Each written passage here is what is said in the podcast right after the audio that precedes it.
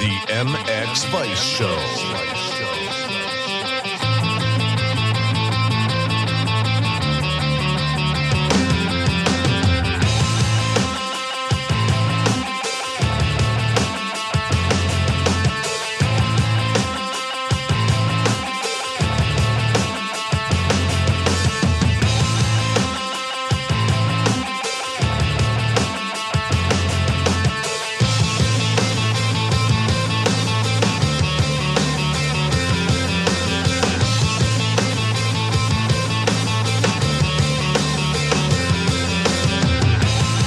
Welcome to the MX Vice Show, episode 67. We had a little off last week just because, well, there wasn't too much going on. However, there is now. Brought to you by Fly Racing, Leatt, Planet Motor Holidays, Prox Racing Parts, Technical Touch, KYB, Even Strokes, MXGPTV, Backyard Design UK, Asterisk, Armour, and of course, Blendzall Oils. Segments coming up. We have the ever-present Blendzall Performance of the Week. Who's going to get that? Leah Ask Vice Anything, Planet Motor Bombshell of the Week, and that stupid game, Arma, you smarter than a Burf. Fly Racing has redefined expectations in safety and performance with the Formula helmet. Tested on the most advanced equipment in the world, the Formula helmet's overall performance is best in class in both high-velocity crashes as well as rotational and low-speed impacts.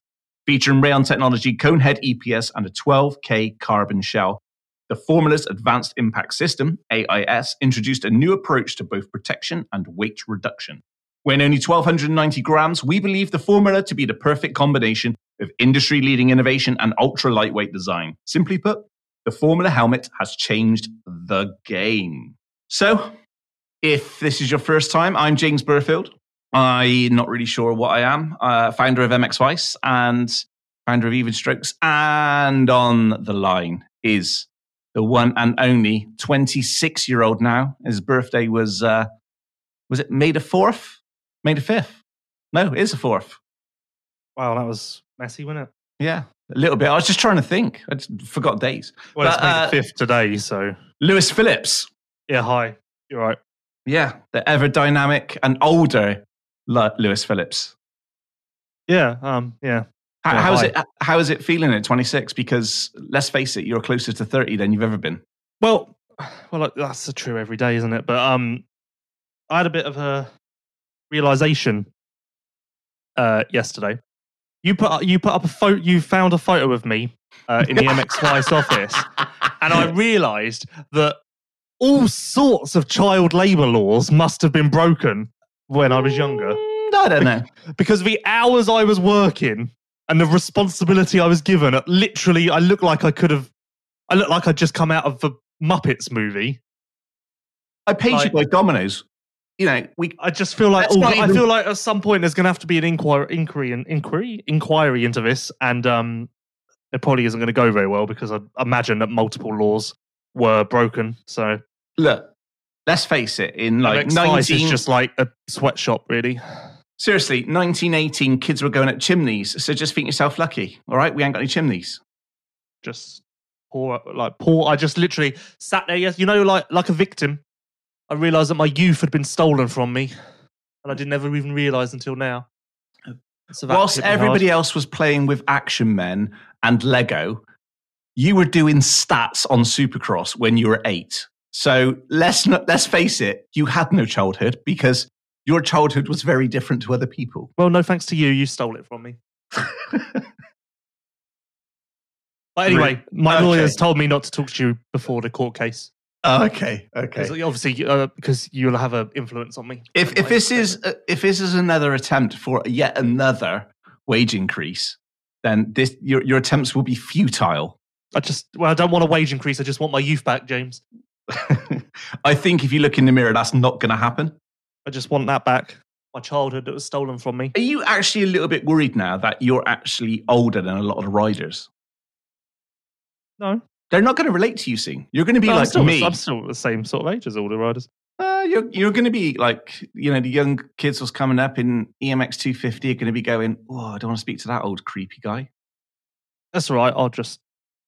Hey, look, if you ever need someone to chat to, just chat to me because I've been I'm pretty sure.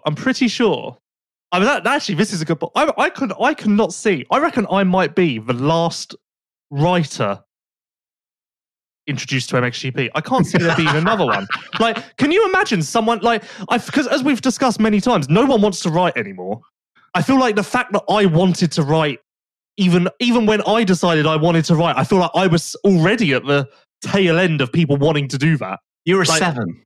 No one wants to write anymore. So I can't imagine someone actually wanting to be like, oh yeah, can I write articles? I just can't imagine people being like that anymore. But anyway, who cares? Who cares? Moving on. Who cares? Who cares? Well, let's take that back because didn't you tell me a story once that you used to have a journal at home and used to write your own blog down?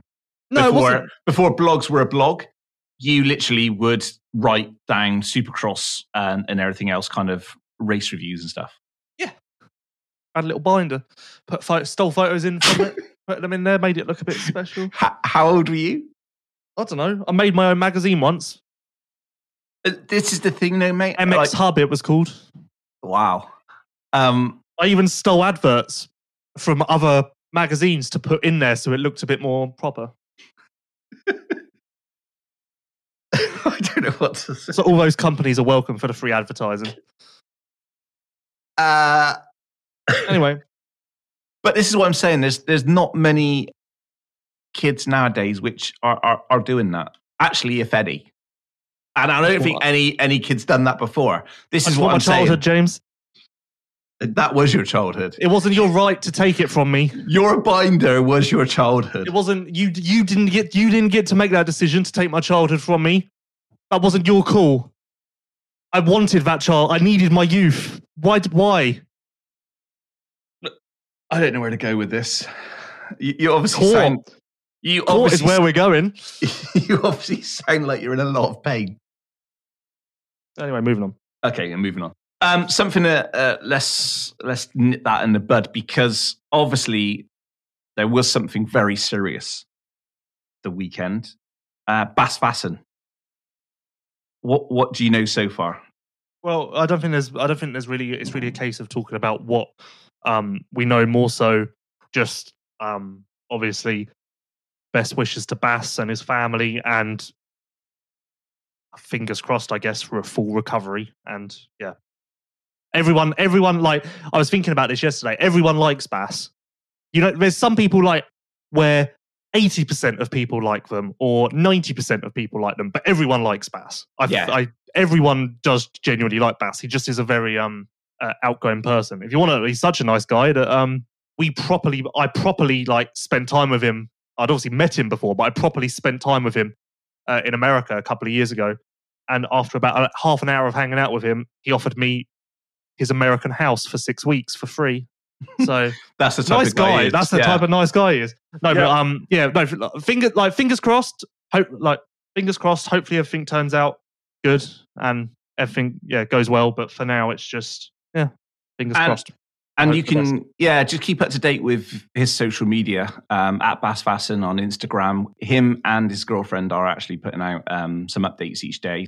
Hopefully we'll get a speedy recovery and he'll be back up on his feet in no time. But obviously, if you can, send him a quick message on Instagram. Just wish him well. So yeah, that was obviously a bit of a harsh reality of our sport, wasn't it? On Sunday. So Lewis, let's talk Supercross. Yeah, might as well for a bit, haven't we? Let's do it. So, what did you think? Well, he had it in the bag, didn't he? I mean, he had to finish 19th. I think instead of talking about Supercross race-wise, I think we should just have a general end-of-season little surprise, disappointment, etc. Let's do it. There's no point breaking down the race. We weren't there, but I thought there's no harm in discussing season as a whole. I felt I was there. I actually didn't stay awake for this one.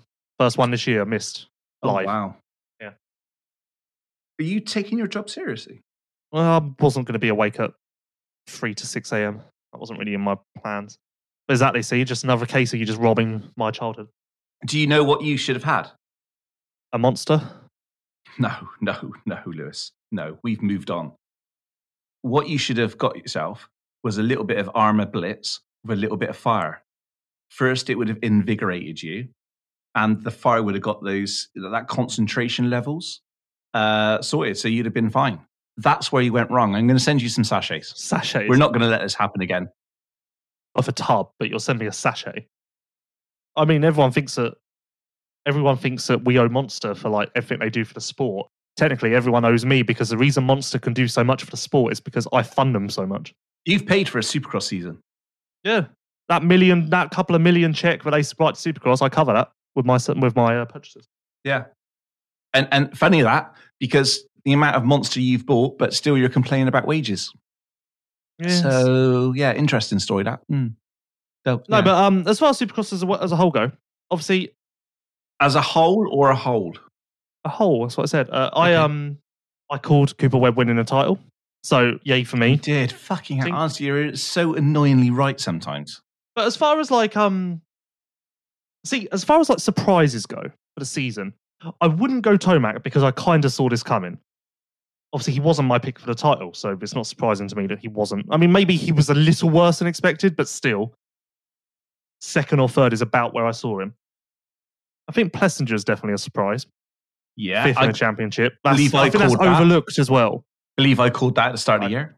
I highly doubt it. No, I believe I called that at the start of the year. You know what? I reckon Plessinger is probably the fifth. In fifth is kind of like the biggest positive surprise of the season, because everyone else behind him, there isn't really a surprise in a positive way. What about Malcolm Stewart? Sixth is kind of about where he can be when everything goes well. But it was nice to see him in that position. Well, sure, it was nice to see everyone doing nice things, but we're kind of just generally talking about surprises rather than the niceties. Okay. Well, yeah, Malcolm was seventh last year. Actually tied for sixth. Did you expect Ferrandis in seventh? No, see, I would say he was a disappointment. How? Because I was thinking about this, and I also feel like this hasn't been talked about enough. So hang on a minute. Ferrandis is joint in points with Anderson, a former champion in his rookie season, and that's a disappointment. Hold on. Right. 11 points behind Stewart, who you expect to be there, but Ferrandis is still a disappointment. I'm sorry. I'm sorry. I don't agree. No. Look, so the point is, I feel like everyone had high expectations. And however, I also feel as though really, honestly, did anyone notice him in the last Orlando 1, I think it was really good. Has anyone noticed him from then on? That's what I mean. I don't think anyone, I think he's just kind of been there, and I think people expected more flashes. Are you mental? No, that's just what I thought. I wouldn't. Maybe a disappointment's a bit strong, but I just feel like it wasn't, like it was just a meh. From Arlingham onwards, I don't know what Arlingham is. Sorry, Arlington. Arlingham. That's in Gloucester. Yeah, I race there. Yeah, from Arlington onwards, he was only out the top 8 once. But I don't know. I don't know. If you told me when he stood on the podium at the second round that he wouldn't get another one, I would have been like, no. No really? One could have. You got Cooper Webb, Ken Roczen, Tomac, Barsha, and you expected him to put those 3. I mean, I didn't feel this passionately about this. Like, I didn't really care this much, but I don't think anyone would have said that Plessinger would have been ahead of Ferrandis in the points equally. Like, I don't think that. I just feel like if we were talking off of Plessinger's season last year, the talk was. Oh, you're not making any sense. The talk was who was going to be better this year, Ferrandis or Sexton. And in my mind, there is absolutely no doubt that Sexton was the better rider. Absolutely.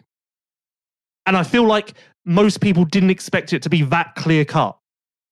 And maybe that's where maybe that's what's put the air of disappointment into my head with Ferrandis, because I'm looking at the excitement around Sexton and what Sexton's done recently, and the fact that every week, the last 5 races, every single one of those weeks, Sexton's kind of been there in the mix and in conversation, whereas Ferrandis hasn't, aside from the race at the weekend where he obviously finished fourth, which was great. And I'm not saying it was a failure. I'm just saying I think people expected more. That's all. Okay. Noted. What is going to be interesting next year on the whole Sexton thing is who finishes higher next year, Kenny or Chase? Sexton, I already said that Sexton was going to be really good this year, points-wise. So I will double down on that next year. But then at this point, I really have no idea what Roczen we're going to see at any point ever. Like, I literally, like, if you ask me to put a prediction on where Roczen will finish at Parlour at the end of the month, I literally, I could not decide between first, 20th, DNF or DNS. I mean, maybe not 20th, but like, I don't know. Like, who knows what we're going to see and when? Who knows? Okay. Have you not got a disappointment? I mean, you just literally heard me talk for about disappointment for about 5 minutes. I feel like maybe you should have been ready for this. I'll be honest. I'm not really. You could say Marvin, but Marvin came off of injury. He also won a race, so that kind of vetoes that. Anderson probably expected a little bit more of. I thought there was glimpses this year, and then it didn't quite work out. The fact that Anderson hasn't won a race since 2018 is not talked about enough. Yeah, that's disappointing. Like, not won a race since his title-winning season, and Anderson winning the title feels like a lifetime ago. I think, I got to be honest, I think we were robbed a little bit. My disappointment wouldn't be with riders, it's just the injuries. Because I really would have liked to have seen Zach in AC being healthy. Because I think they would have That's such a weak disappointment. I didn't care. It's my disappointment. Like, oh my god! I'm not disappointed in any one rider. I'm just disappointed that people got hurt. I hate to see it. Like, oh god, what are we? You can be so condescending sometimes. Are we cheerleaders or are we breaking stuff down? My disappointment this year is you. You disappoint me. Yeah, same. Constantly. Yeah, I get the feel. Trust me, I'm right there with you. It's weird. I don't really feel like there's many . If you actually look at it, I feel like there aren't too many standouts. Maybe I would have put Anderson and Musquin above the three Yamahas in the points, but then equally, both of those riders missed rounds, so I guess that makes sense. Dean missed rounds. Dean was very steady along. Apart from the D&Q, not many lows, not many highs. Very steady along. Also, probably one of the most consistent seasons in history, if you remove the DNQ and the injury missed rounds. You know what? I'm surprised and impressed that Max somehow did every round without going to an LCQ. I feel like that is also something that doesn't get talked about enough. The fact that he jumping in mid-season with no experience, but then somehow qualifying straight from the heat every single week. Bad start, good start, no matter what. Speedway track, tight track like Salt Lake, technical track like Arlington 3. I feel like that is a statement in itself. Yeah, I super impressed. The fact that he finished with a 12th as well. It was, you can't ask any more, can you, from what he done this year? Actually, that does remind me. I think everyone would put Hartraff down as their disappointment. Yeah, that was not great, hey? I think not great is probably the understatement of the year. I mean, the fact that he raced every round bar two and Max had more than double the amount of points in him. And he missed 8, 9, 7, about that. Yeah. No one saw that coming. Yeah. Did anybody see Makarov just doing 2 rounds? That comes under your disappointment of people getting hurt, doesn't it? Just hate to see it. Mm. Anyway, back to Europe. But do you not want to talk about lights? I mean, it hasn't been called lights for 10 years, but... I like to call it lights. No one liked to call it lights. Do you want to talk about 250SX? That's much better. Now let's go back to Europe. Let's bring her back to Europe. Let's reel her in. Okay. What do you want to talk about Europe? Because fuck all's going on. I was very impressed with Conrad Mews at the weekend. Oh, so you say Europe, but you're talking about Britain. That is Europe. We've left the EU. We haven't left the continent, have we? According to half of the country, we have. Okay. Anyway, watching him ride via the live stream, I was very impressed and thought to myself that he looked very like a. He looked like a different rider in a way. Okay. I don't know how you'd explain it. More mature, maybe? No, not more mature. He just looked picture perfect and almost like he was brimming with confidence, which I hear that his off-season has gone very well. So that probably is a bifactor of that. But last podcast, I said that I think he'll be the surprise in MX2, or I can't remember, surprise or the most... yeah, I think I said surprise. I think that was the question. And I would double down on that right now. I've said it before. I've said it again. 100%, I think this year, 3 to 4 podiums at least, and a moto win, maybe, probably. That would be about where I'd place realistic expectations. Obviously, more than that is possible. But I think that is a realistic, safe bet at this stage. I think he's going to be really good. Is this the real Lewis Phillips? Why? Because you've never been this fucking positive about Conrad. I don't know when I've never not been positive about Conrad. Well, we could just rewind a few shows. No, I'm pretty sure that I've said... Don't. You're on enough bandwagons. This is my bandwagon, okay? I've said... You're not welcome on this bus. I've said all off-season that he's going to get 3 to 4 podiums and...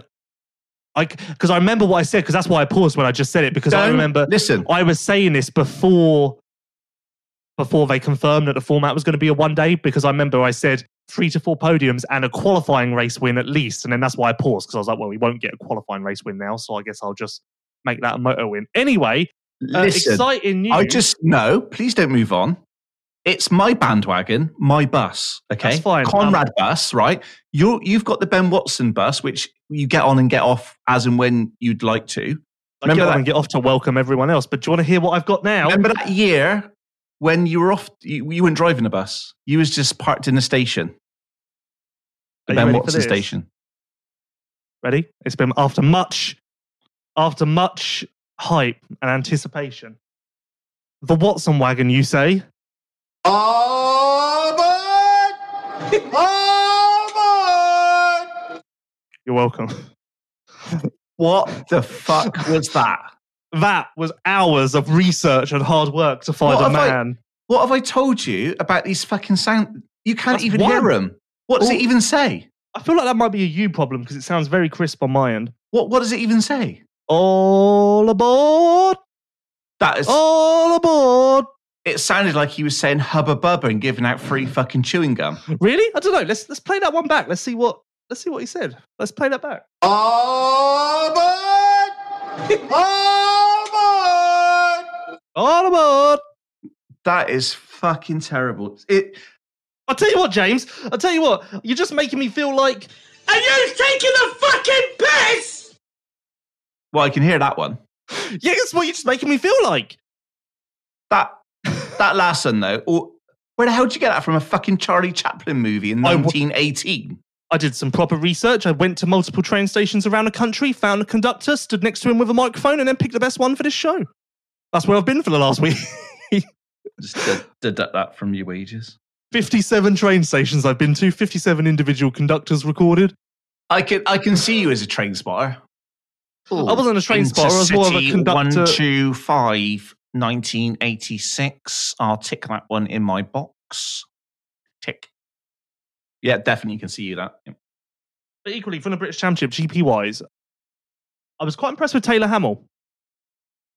And also, actually, on the Dixon... did you read the comments on the PR, Dixon PR? No. I did, but I can't remember what it said. Basically, that they've been talking or working with Taylor for a year, which meant that Steve had already had the Taylor Hamill deal in place for a year and was kind of moulding him on the Rob Hooper team. Okay, it's not that I don't trust you. Because I do. Hang on, I will find it for you. No, I'm on it now. And I will read it. I'm on it now. I will read it. I've just opened it. Steve Dixon said, it's a long quote, so let me just skim read it quick to find a part about Taylor. Taylor, in these times, was a risky project, but together with local sponsors, we made a plan to take him to the next level. He's been working on his program with us, and he can definitely see the benefits of it. Where did you read that? On the Dixon PR. There's no word of a year. Hold on, then. Hold on. I'm sorry to everyone should just disregard everything that James says at any point, really. Because there's really are the biggest dick in the world. Because Dixon even says there that it was a risky signing in these risky times. So that obviously means a year ago would have been pre-COVID. So, right. So James is really struggling to equally find this PR. Not that one. Okay, I'm going to send you the link if you really want to read it yourself. I've got that, but it's not that one. There's only been one PR. No, it's not that one. I've seen another one. Where would there have been another PR from? They haven't done another race. Hang on. I'm going to find it because you've really fucked me off now. I think you're boring everyone, including me. Fuck off. I'll tell you what it might be on. That shit show of a British Championship. Hold on, please hold. What's it called now? There we go. Anyway, I've just read the PR, so James isn't going to find what he was looking for. Fucking am. And he's wrong. So, anyway. We're going to pause this show. Pause the show. I'm going to talk about what I wanted to talk about while you research. That's how we're going to be going live soon, potentially, and we're not going to be able to do this, are we? So, this is how it needs to be done. Yeah, I was impressed with Taylor Hamill from the point of view is I feel like both him and Joel Rizzi are... What would you say? They are both entering MX2, but I don't think anyone would say they automatically... Right, here you go, fuckface. Right. Oh, angry. It was good to be doing British again. Steve Dixon, manager. The first time properly since 2016. Last time we competed here, we won MX1 with Tommy Searle. This year, we are focusing on MX2 with Taylor and Wilson. Wilson's only been in the country for a few weeks, having been at home in Australia since the end of last season. This is our first year working with Taylor. We made a plan with Taylor in December last year, which he stuck to. He's slowly building part of a long-term plan. The same with Wilson since he's been back. We've been focused on testing and suspension. Yeah, okay, thank you. We get it. Thank you. We don't need the whole quote. Yeah, December last year. You mean December 2020 when he signed? Yeah, 5 months ago. It's just like fucking COVID.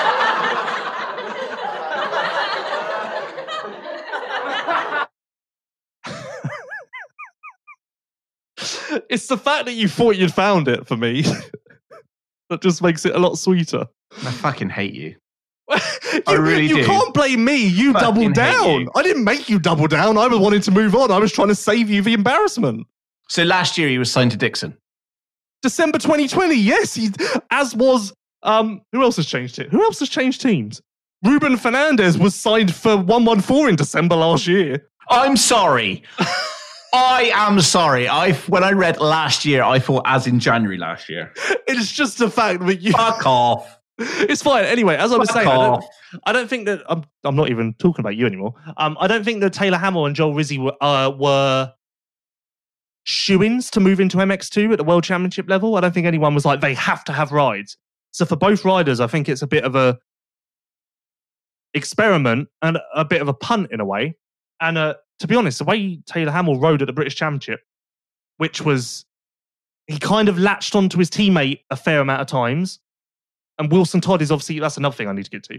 Wilson Todd is obviously a respected worldwide talent. It kind of made me think, oh, well, maybe Taylor Hamill can get points consistently. Maybe expectations should be higher. And then I realized that everyone's putting him in the same category as Joel Rizzi. But Joel Rizzi's, I guess, younger. Yeah. I guess. But also, younger, but also like quite further behind on the development scale because he's younger. So maybe we should expect Taylor Hamill to be better than Joel Rizzi rather than in year one, rather than them both being in the same category. But on the Wilson Todd thing, does anyone remember that Wilson Todd filled in for Troy Lee KTM in the outdoors in 2019? No, I feel like everyone thinks that Wilson Todd is this unknown. He got the Dixon deal because he did so well in the outdoors for Troy Lee KTM. What did he do? 10th, 12th, 15th, and 19th. He did 4 rounds, that was it. Okay. Those were at his exact overall finishes. Off the top of my head. Would you get excited with a 10th? 10th in the AMA 250s? I think that's right up for a non-factory team like Dixon. I think that's the best you can hope for. That's a top-level talent for a satellite team. Obviously, factory KTM aren't going to look at... Well, didn't he have... I'm pretty sure he had a trial for factory KTM when Vialle got the ride. I'm pretty sure. It was an Australian. I'm pretty sure it was him. It was a while ago now, because when did Vialle... That would have been pre-2019. I'm pretty sure Wilson Todd had a trial for that Red Bull KTM seat that Vialle got. Certain. I'm 99% sure, because I can't imagine what other Australian it would have been. Mitch Evans. No, it would have been Wilson Todd. I'm almost certain.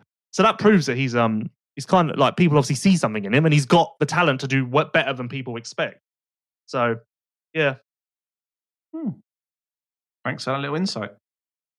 Yeah, I forgot about that. What's really exciting? Yeah, crack on. I'm sure I'm going to be really excited by your excitedness. So people who saw Conrad Mews win at the weekend, yep, would have noticed that he was wearing Fly Racing gear and the Fly Racing Formula helmet. Now this is exciting. Which is obviously a huge step forward for the team and riders and everything. Like, they're in the very best, the best of the best. And to celebrate the fact that Conrad won in his very first outing in Fly Racing gear and a Fly Racing Formula helmet, as you would expect. Not only is Fly redefining expectations with the helmet, Conrad Mews is also redefining technology. Conrad is also redefining expectations on the track. With you, it seems. With you. In his new helmet and his new Fly Racing gear. Obviously, he wasn't wearing a kinetic mesh because it was Britain. So is it because he's got long hair you suddenly started liking him? Anyway, do you mind? So, point being, to celebrate his first win with Fly Racing gear and a Fly Racing helmet, we've got a Formula helmet to give away. If Ben had long hair, would you like him more or less? I'm trying to give away a Formula helmet here. Okay. So, to enter, what you need to do is... Can I win one? Probably not. Am I allowed to enter? No, sure, fine. You won't be able to get this question anyway. Message or email. So you can either message us at Motocross Vice on Twitter, at MX Vice on Instagram, or at MX Vice on Facebook. I'm going to answer it now. Go on. Or email lewis.phillips@mxvice.com. Go on. 2 L's, PH on the beginning. Just email us or message us with 3 riders across the globe, so any series, any championship, who wear the Formula helmet. Conrad is clearly one of them, so you're already on your way there. Actually, I just realised you can just name the 3 Hitachi riders, can't you? You know what? No, because that's fine, because not... That's fine. That's fine. I just want people to name 3 riders who wear a Formula helmet. I'm entering then. And also, I'll give points for creativity. I'd like to submit my answer now. Is it first come, first serve? Because technically, no one's going to listen to this apart from Rob first, so I could actually win it. Okay, that's brilliant. Entries are open until next week's show, so you've got a full 7 days. That'll be Wednesday they close, depending on when you listen to it. Sounds like it's kind of closed now because I've won. And yeah, just message us at Motocross Vice on Twitter. Someone's stolen the MX Vice name, which isn't very handy. At MX Vice on Instagram, at MX Vice on Facebook, and Lewis, LEWIS, .Phillips, PHILLIPS, at mxvice.com. Email if you choose to enter that way. But either way, yeah, enter to win a Formula helmet, and we will be giving one away next week. So thanks to JT and Bruce and Max and everyone at Fly Racing USA for giving back to the European fans, because as we've mentioned many times before, there's just not as much of this in Europe as there is in America. There's just not as much opportunities for fans to get stuff like this as opposed to American fans. So I'm proud and happy that we can bring this to you in association with Fly Racing and their incredible Formula helmet. Wow. Back to you, James. Wow, if anybody's still awake after that, I can make that a bit more exciting. You can win a fucking helmet right now. All you got to do is answer Bas Basson, Conrad Mews, and Adam Sterry. Boom. How about that, Lewis Phillips? Yeah, whatever. Right. Where are we? Right, let's have a break. Let's break this beast up. Fly Racing has redefined expectations in safety and performance with the Formula helmet. Test on the most advanced equipment in the world. The Formula helmet's overall performance is best in class in both high-velocity crashes as well as rotational and low-speed impacts. Featuring Rayon technology, conehead EPS, and a 12K carbon shell, the Formula's Advanced Impact System, AIS, introduced a new approach to both protection and weight reduction. Weighing only 1,290 grams, we believe the Formula to be the perfect combination of industry-leading innovation and ultra-lightweight design. Simply put, the Formula helmet has changed the game.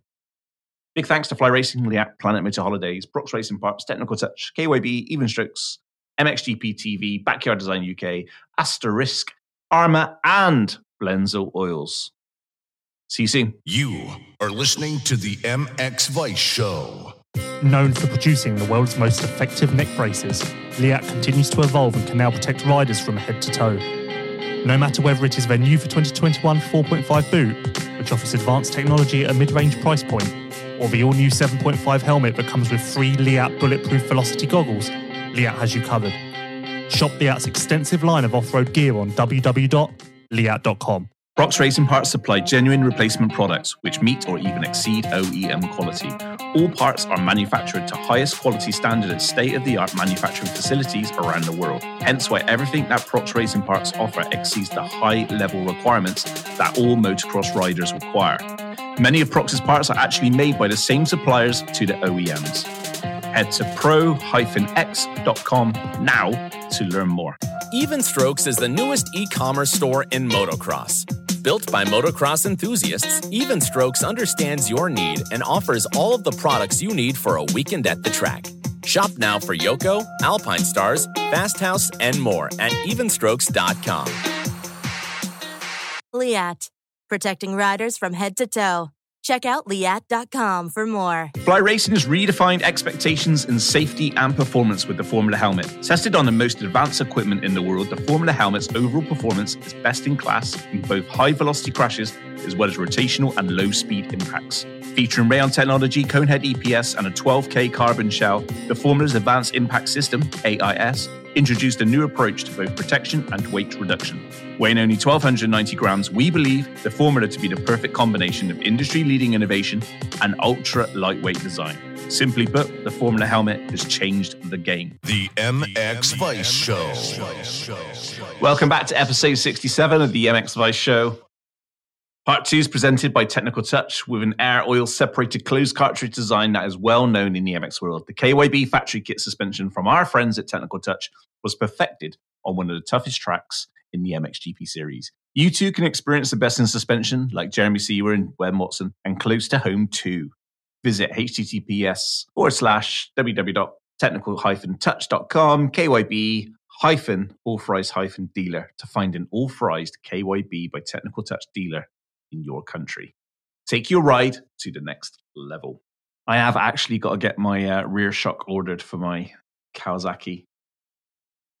Definitely going to change my game, Lewis. That's good. Yeah. Have you been riding much lately? Well, that was a stupid question. I just like to ask it anyway because it just makes me smile. Right. I'm guessing we've probably got a few questions. Because you could say that. Because we've been away for a week. So I'm pretty sure people will want to know answers. One thing I was going to ask you, any movement on Russia or is Russia still staying? We've actually got a question about that. Oh, okay. Okay. Yeah. Well, that's good to know. Someone's thinking on the same wavelength yeah, as myself. They're probably quite concerned about that, but... okay. Okay, and without further ado then. Leatt, protecting riders from head to toe. Check out Leatt.com for more. Known for producing the world's most effective neck braces, Leatt continues to evolve and can now protect riders from head to toe. No matter whether it's their new 2021 4.5 boot, which offers advanced technology at a mid-range price point, or the all-new 7.5 helmet with 360 turbine technology, and free bulletproof velocity goggles. Leatt has you covered. Shop Leatt's extensive line of off-road gear on www.leatt.com. leatt.com. And that takes us nicely into our section, Leatt Ask Vice Anything. So, Lewis, hit us with some questions. Hit us, Lewis. Every week you read the questions. I know. I thought that would be funny. Why aren't you laughing? It's funny. It's far too early for me to deal with you on this podcast. This is a podcast, not a... Okay, just I'm sorry, Lewis. Read me some questions. I'm sorry, Lewis. I've come into this podcast with a good mood. And yeah, you haven't. To be honest, you're much better on the podcast when you're in a shit mood. So, right. First time you've been in a good mood to do a podcast in months, and I'm finding out that actually the grass isn't always greener on the other side.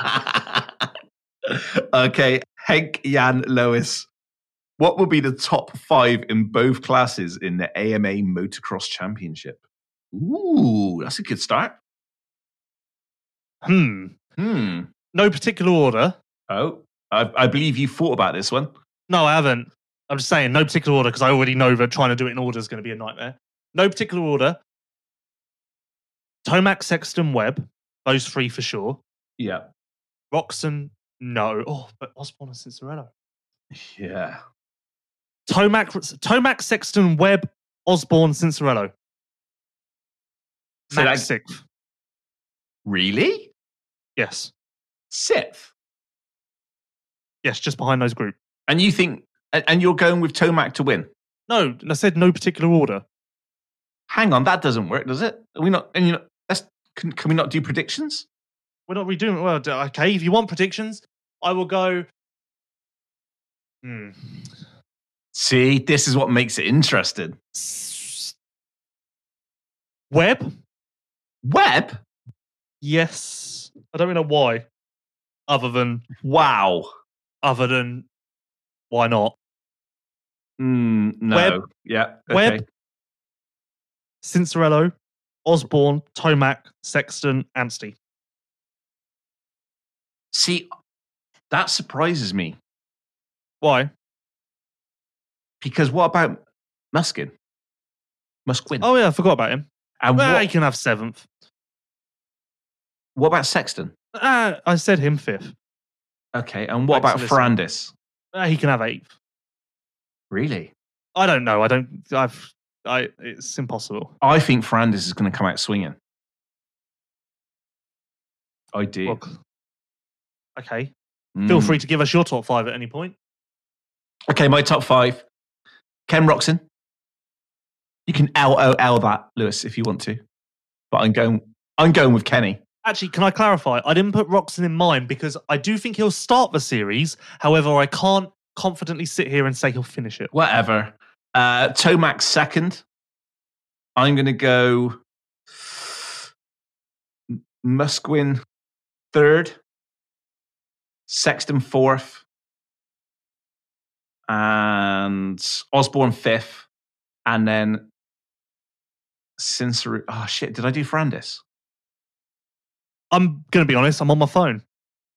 Okay. Oh fuck it. It's pretty tight. Isn't it? I'm just letting you. I'm just letting you do you. Yeah. Okay. Thanks. Right. Next question. Aaron Lewis 225. I see Max as a 7 to 12 guy outdoors. Why not top 5? Bike, age, what faults? Go on. Aaron, this is a question. Surely this question should be spun back on you. You're asking why not, but you're the one who's made the statement. Yeah. So Aaron, question to you. Maybe Aaron wants his own podcast show. Obviously, he's not on the best team. At all. Really? Obviously, he's not on a factory team, first of all. So, obviously, you would automatically assume that everyone who's on a factory team has got a better bike. Like, that's just the way it goes, which is a lot of riders when you think about it. Age? No. He's 27? 28? I think just turned 20. His birthday was at the end of April. I can't remember if he turned 27 or turned 28. He's one of those, though. He's definitely one of those. I think he can be top 5. I do genuinely believe that. Like, when you think last year, not to like hype train this, but last year, he was coming off of an Achilles injury, which was quite serious. Big old one. And he wasn't ready for round one. Not like he was nowhere near where he needed to be at the start of the season. Not only that, he hadn't raced at Suzuki before the start of the outdoors. So now he's actually got time. He's got time. He's got experience. He's got some knowledge to fall back on. He's got better suspension now. So that's all positives. What suspension is he running? Showa. Showa? Yeah, I think Showa. So all of that is positive. Everything would indicate that he's going to be better than last year, and last year was good, considering everything. Mm-hmm. So this year, I would say that he 100% podiums. Wow. Maybe win. That would be huge. What, him being on a podium? He was on the podium last year. Yeah, but it'd still be huge. See, preferred it when you're in a shit mood. And just be quiet, please. A win would be massive. You know what? What? Max is really good. He did fucking well in Supercross.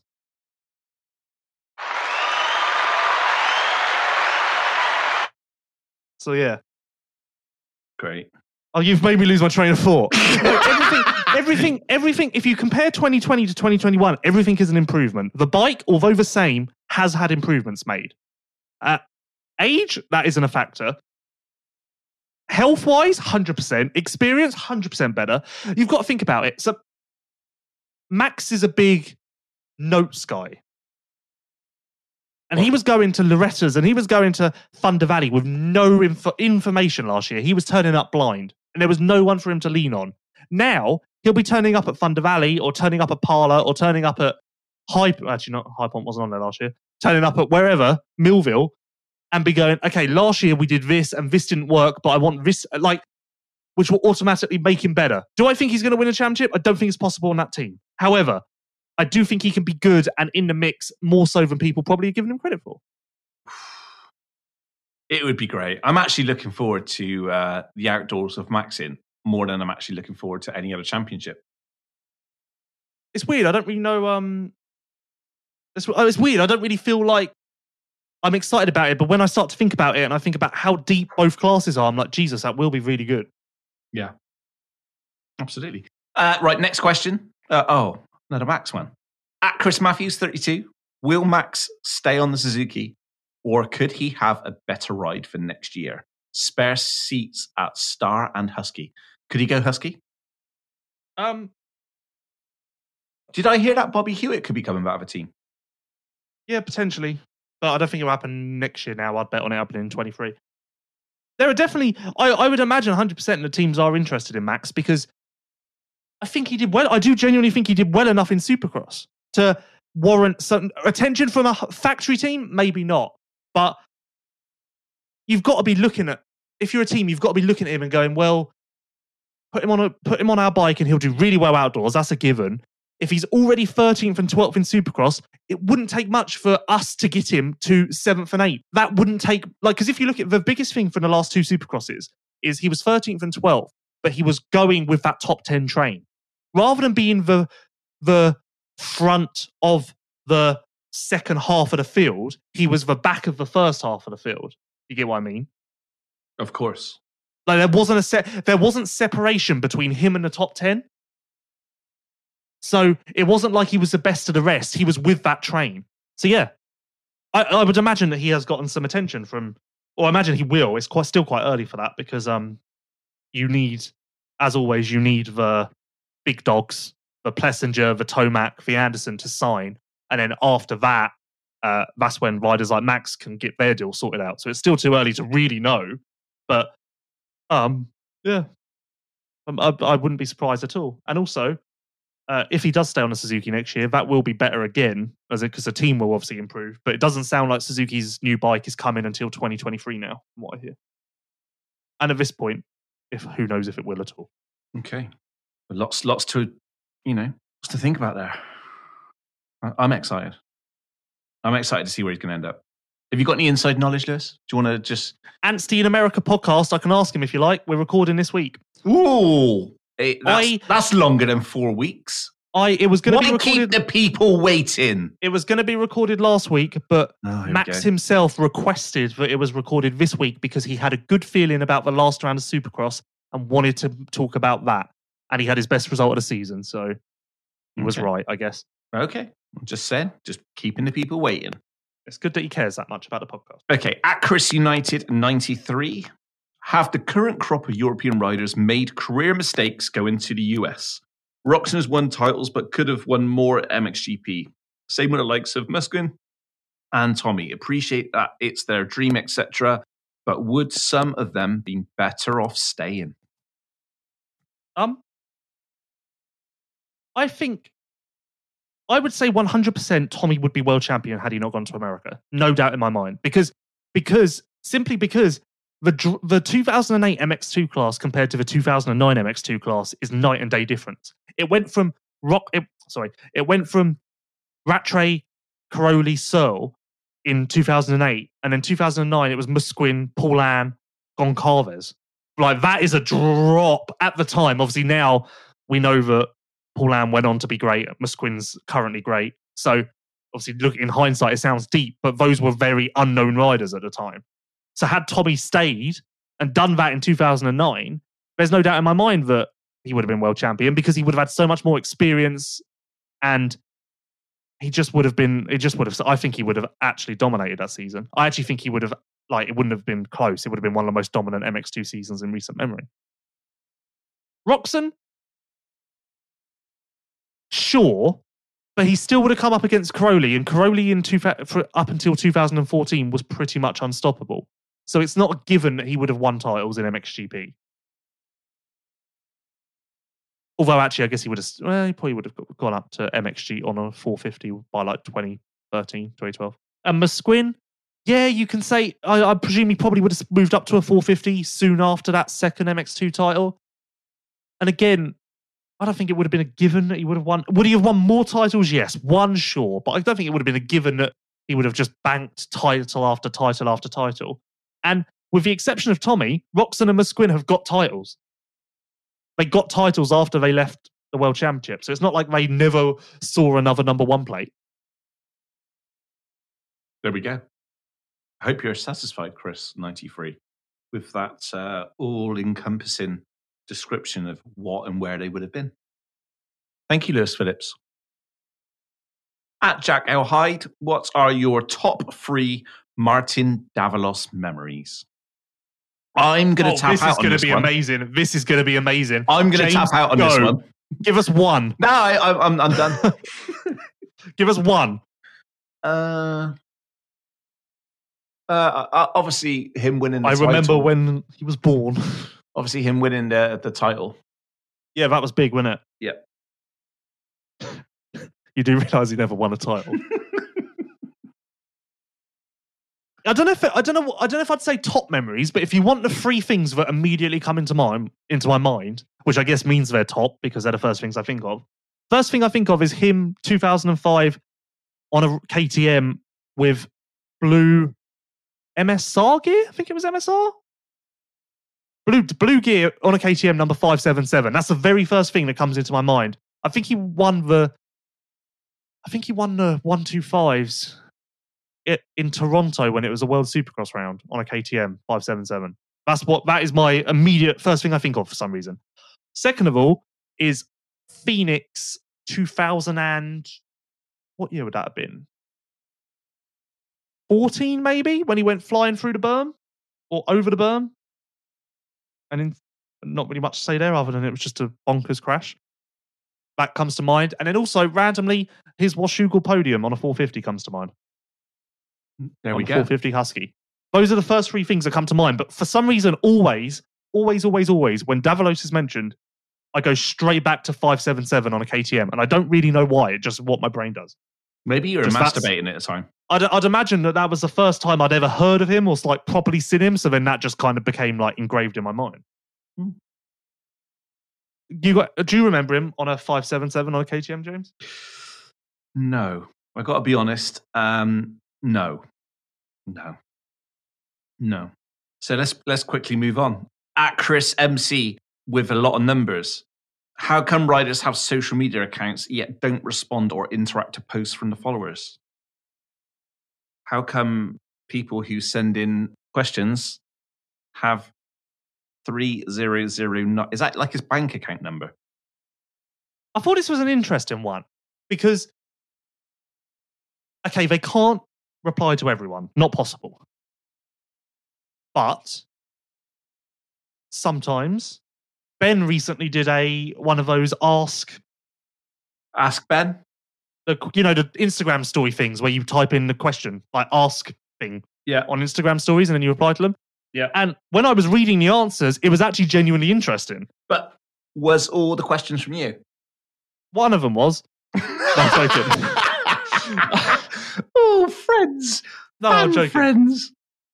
But no, so so maybe riders can do more like that, but to expect them to reply to every message or whatever from followers is just ridiculous. But I think that more can be done, especially in Europe, on the interaction side. And actually, I've got an idea. Oh. So, in the Vlanderen podcast and on this podcast, I've talked about ways of making the MXGP production more spectacular. Yeah.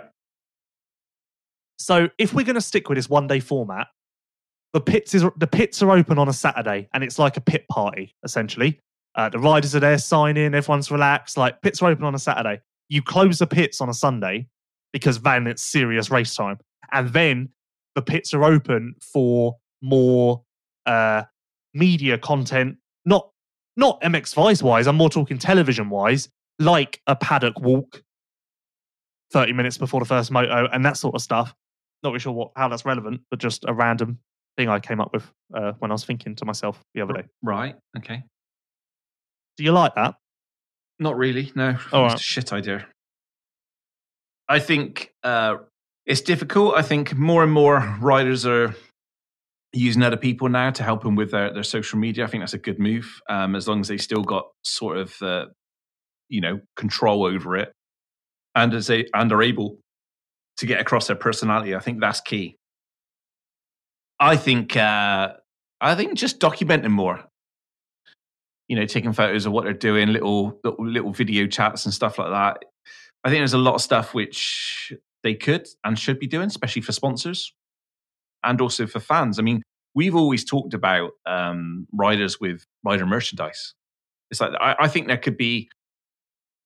I think the whole social media...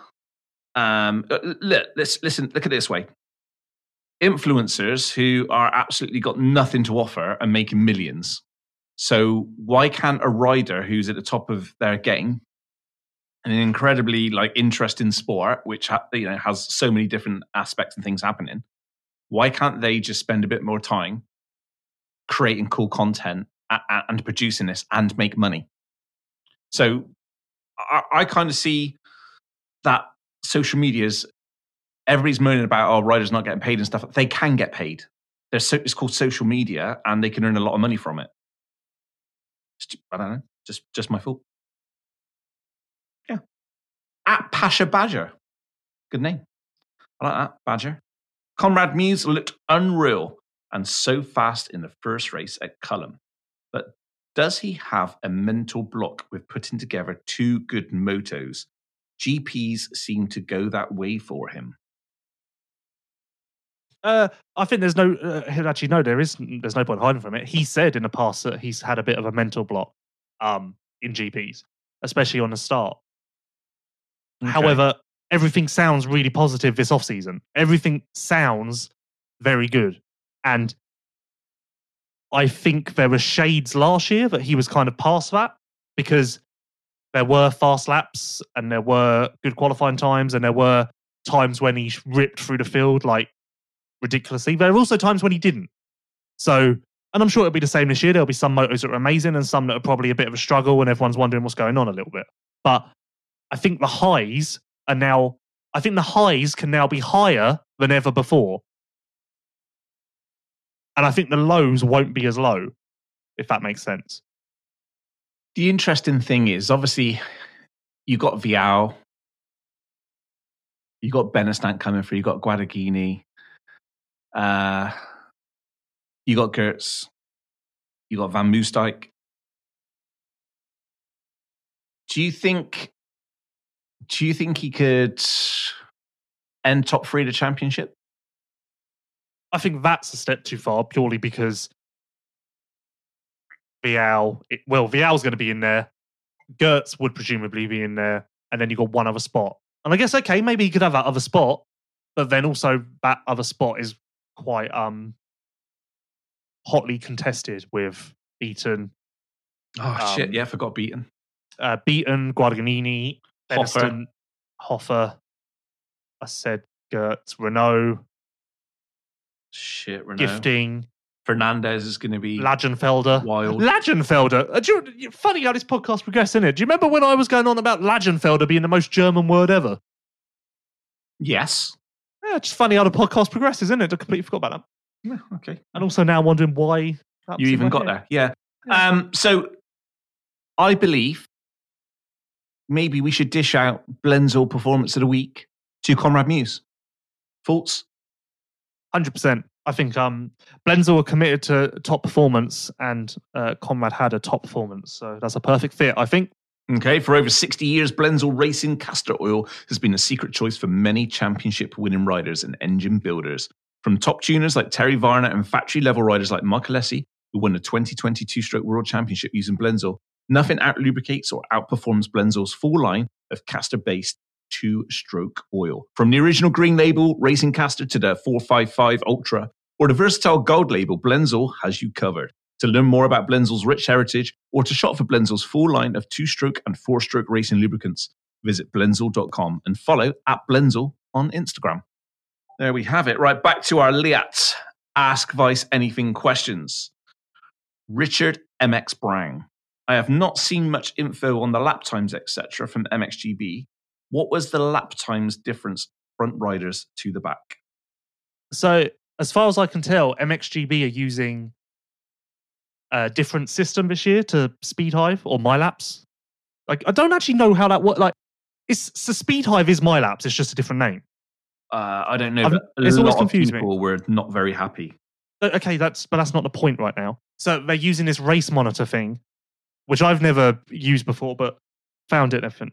And as far as I can tell, maybe I'm looking in the wrong places, but it doesn't seem like you can get like individual rider lap times or lap charts and stuff from that system, which is obviously... So yeah, that information isn't really around, but you can see the best lap time per rider per race. And I think the difference in... I've actually got it written down because I was in the middle of doing something before James rudely interrupted me with this podcast. Sorry for that. The difference in best laps in MX2 Moto2 was 28 seconds. In a lap time? Yes. Is that legal? It's not.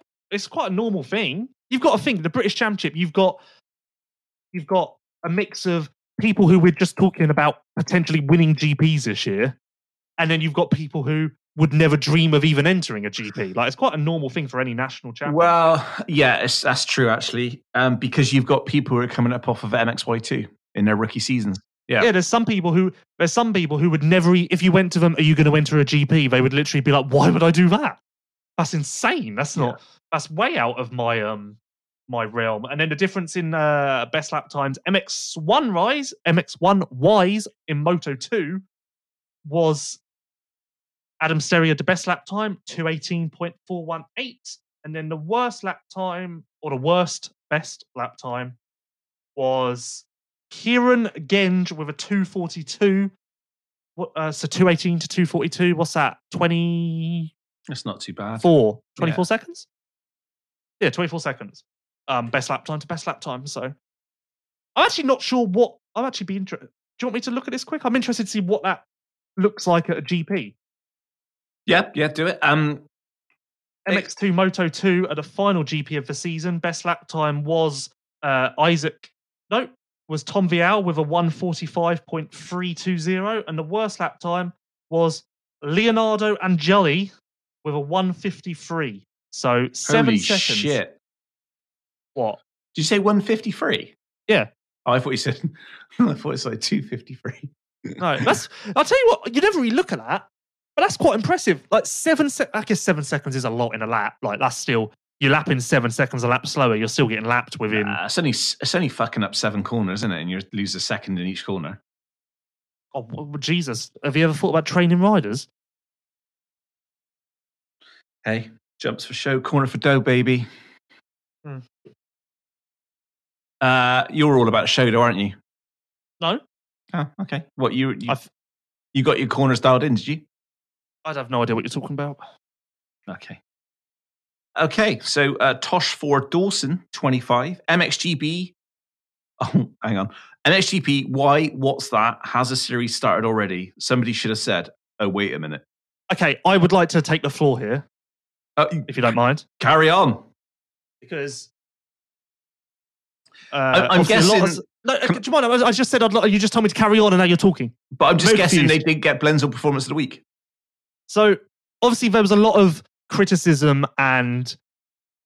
there was a lot of criticism towards the British Championship at the weekend because there were a lot of teething problems with round one, such as results not working, results not being shared, live stream had problems, all of this stuff, which impacted people at home more so than people at the track. So there's also been a bit of disconnect on social media because people at the who were at the track or actually participating have said like it was a really good event and everything, and then people at home are like, was it?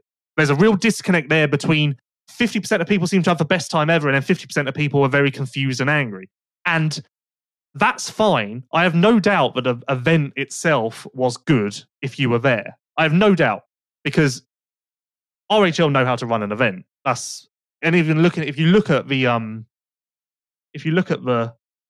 presentation of the event as far as banners and tracks and banners and flags and stuff, it did look a lot better than any previous British Championship. So that was definitely a step forward. However, you can't hide from the fact that there were issues and you have to come out and confront those because, put simply, not sharing the results from a national championship isn't acceptable. And that's not my opinion. I'm not saying this through hatred. I'm not saying this through having a vendetta because that is also the problem. And I completely understand where it comes from. If you being the general people listening to this, I'm not talking to you, James. If people say something negative like that, then it immediately comes off. You're branded a hater. It's a hate comment. Oh, disrespectful. It's a hate comment. But that is a completely acceptable statement for me, for the fans, for anyone to say that you would like results to be available and posted on social media as the event happens. That is completely fine. But the fact is that I've always thought this. I think it comes from the point of view of the British Championship or British motocross is so much smaller that opinions travel further and they aren't as accepted. There also aren't as many opinions going around. For instance, Supercross, a lot of American media people, industry people have been complaining about the Race Day Live program all year. Now, it's worked, but they complain about the production, they complain about the cameras, they complain about all of that. Just the general production, the actual system works, but people complain about the kind of inner workings of it. They don't get hate messages. They don't get slammed. They don't get told they have no idea what they're talking about and they don't know how to run an event. That doesn't happen. They are allowed to broadcast their opinion and it doesn't create anything. Nothing comes of it because that is what the world is. You have opinions, it comes of it. Put simply, last podcast, I sat here and I said that personally, I did not want to pay £35 for a press pass. My personal opinion. I didn't say that no one should. I didn't say that anyone who does it is crazy. I didn't say that it's the most ridiculous thing ever and everyone should fuck off who's doing it and terrible. I just said that personally, I won't be doing that because personally, that's just my decision. But that's all. I didn't say that, oh, they don't know how to run an event. I didn't say any of that. But yet, that got taken as a hate comment and, oh, just dissing, got a vendetta. Oh, I don't know what his problem is. Like, no. It's just an opinion. But yet, it's like, I don't know. It's like opinions aren't accepted very well in British motocross, and I don't really know why. So I kind of got off track there. But while we're recording this podcast, a statement has just come out about the live stream. So American people and everything are probably very confused. So backstory, British motocross has never had a live stream. It's just never happened. This year was the first time it's been introduced. And it costs £5, which is like $6 per round. But the second, no one could watch for second motos because for some reason the system locked everyone who had paid out. Now you can imagine the shitstorm if this had happened in America. Cor blimey. So there was obviously a shitstorm in Britain as well. So now a statement's come out that says they would like to apologise for the issues that were received with the broadcast, blah, blah, blah. There were a large number of issues. There were a large number of users who were sharing the passwords around, which caused technical issues with the system, with one user sharing around 60 times. Cor blimey, that person's popular. We appreciate the frustration with this. However, this was out of our hands and the production team have worked tirelessly to resolve this. We also found some users, when experiencing issues, were trying to log on to another device, which resulted in accounts being stopped as the system is geared to one device at a time. All the footage from the weekend will be available to watch on demand this week, so please stay tuned for an email to provide further details on this. So I'm not getting a refund, which is a shame. But fair play, because that apology was needed. Maybe a little sooner than Wednesday in this day and age, but good that that's come out. One final thing I've got to say, which I've just forgotten, but I was reading that, something twigged my memory, and I was like, that's worth talking about. The PR that came out, the official race report from the series stated, and I quote, Conrad Mews took home the crown in the overall championship. That kind of says that Conrad is the champion after round 1 of 8. Now, congratulations, Conrad. People have to be accountable for that. You can't. It's almost like bringing that up is a worthy thing to bring up because someone has been paid to write that. And someone has to hold their hands up and go, you know what? I fucked up there. And that's it. But the fact that that has gone out just isn't very good. And it kind of goes back, I guess, to what I was saying at the beginning of the podcast in a funny roundabout, right? No one wants to write anymore. So it's left to people like me who say that Conrad Mews took home the crown in the overall championship. Which, like, that's not... The people are allowed to demand that stuff like that doesn't happen because people are allowed to demand that better would be better. That is the slogan that I'm going with. Better is better. So yeah. Wow, have you been thinking about this for a while? No, I just think that all of that had to, and I don't think anything I said there was out of order. I didn't actually really target anyone or anything. Did I? No. Or did I? No. I just kind of justified what I said previously and just said that, yeah, mistakes like that, like Conrad Mews took home the crown in the overall championship. That there is no excuse for that. That isn't a debate. That is a, you know what? I fucked up. That's a problem. Like, I'm sorry. And then everyone moves on. But it's almost like if you bring that up, it's like, well, why are you bringing that up? Why would you bring that up? That's, vendetta, hate crime. So yeah, bring on MXGP, I guess. Yeah. Am I getting the Blendzall Performance of the Week for that? I don't actually know. How long was I talking? I don't know. Is it Thursday? Have GP started? Oh, shit. It's dark. I don't know where to go. I might have something that can help. What have I got here? Something that can help? Here we go. This might be able to help. Oh, my God. Who the hell cares? I'm sorry. I know no one cared what I had to say there. But you know what? I hold my hands up. Maybe people didn't care what I had to say there. Maybe I went too long. That was my mistake. I hold my hands up and I apologise. See? Okay. I can't cope. That was quite funny. Anyway, moving on. Yes, thank you. Leatt has taken another step forward with the introduction of another boot to their range, the all-new 4.5. This boot offers many of the features from the super successful Leatt 5.5 Flex-Op boot. With advanced technology like the slide lock closure system and extended foot peg riding zone, but at a mid-range price point, 4.5 boots are available worldwide for £254 or €299. And it's not just boots. Leatt offer protection head to toe. The new 7.5 helmet does come with the Velocity goggles free. And not only that, they are known for one of the world's best neck braces. Huge thank you to Leatt for sponsoring this Ask Vice Anything. And I believe that Leatt have probably just got their money's worth with the 1 hour long Lewis Phillips segment. So that's great. I think it was more like 7 minutes. Seven. Although I am lightheaded. 7 minutes. Wow. Have I gone back? I don't know whether you took a breath. I want my youth back, and I also want my last 7 minutes back. This is where you need to start taking Armour. You should have done some Armour blitz and fire.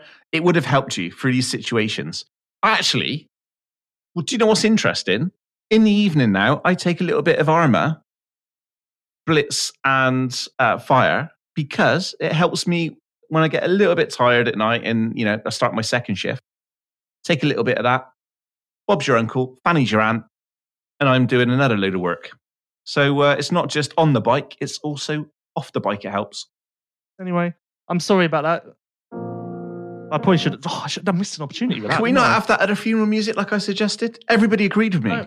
Anyway, moving on. I don't even know. Honestly, I have no idea what we're doing here. I have no idea what's coming next. I'm kind of lost. Well, do you want to talk about something? Do you want to go for another? Do you want to go for a break now, and then we'll come back with the Armour Smarter Than the Birth game? Or do you want to just smash that game out now and we call it a day? No, I do. Let's do an advert. Okay, you're just enjoying this, aren't you? You just want to spend more time with me.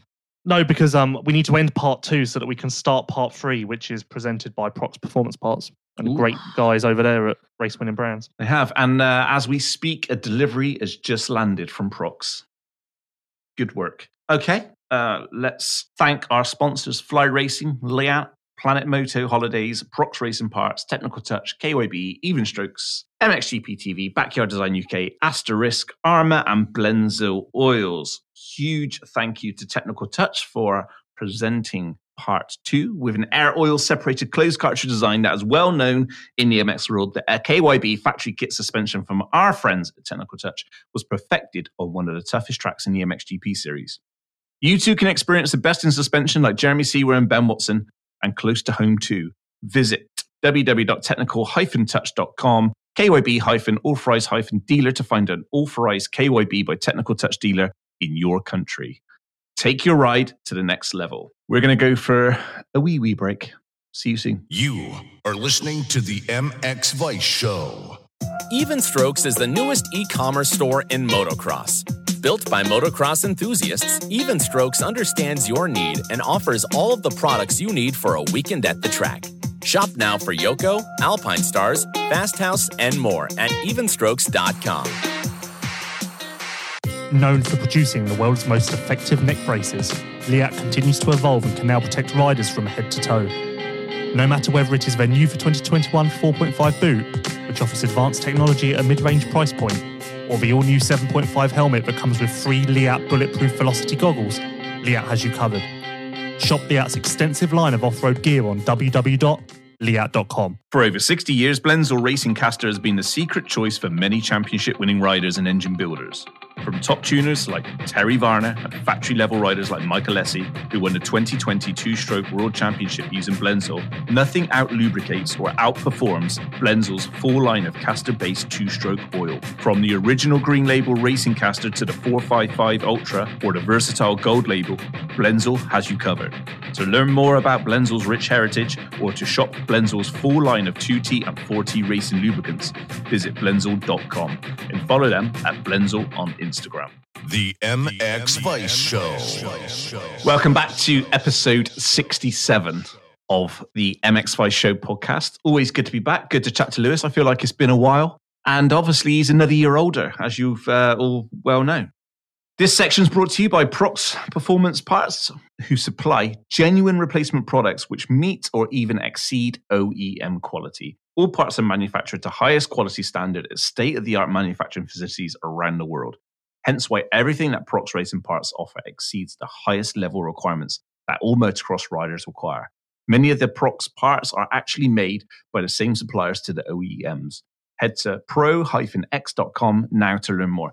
Interesting thing, Lewis, is that pretty much majority of teams in the MXGP paddock run Prox parts.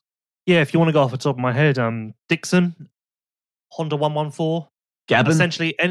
Essentially any team that is not factory and looking to be factory, you have to go to Prox. You don't really have another option.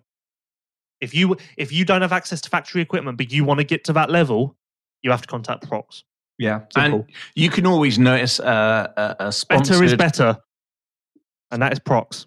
And you can always notice Prox teams run the cross on the, I think it's a Pira cross on the front of the mudguard. So team told me last year that Americans say it Pro X, and it's only but Europeans say Prox. Yeah, I think that's correct. Yeah. Oh, okay. Just blew my mind a little bit. Yeah. Well, if you look at the domain name prox.com. So there we go. And not only that, but interestingly, at Even Strokes, we've been talking to customers, and because there's been, I don't know if you know, Lewis, but obviously there was a Suez Canal, there's lots of things, what's been going on, COVID, loads of shit, what's been going on in the world. I know you're not familiar with all this stuff. However, this has had knock-on effects to lots of the industry. So, for instance, like people like Renful and other brands, Talon and stuff like that, they've all been struggling to get sort of metals, parts, bits and pieces or whatever.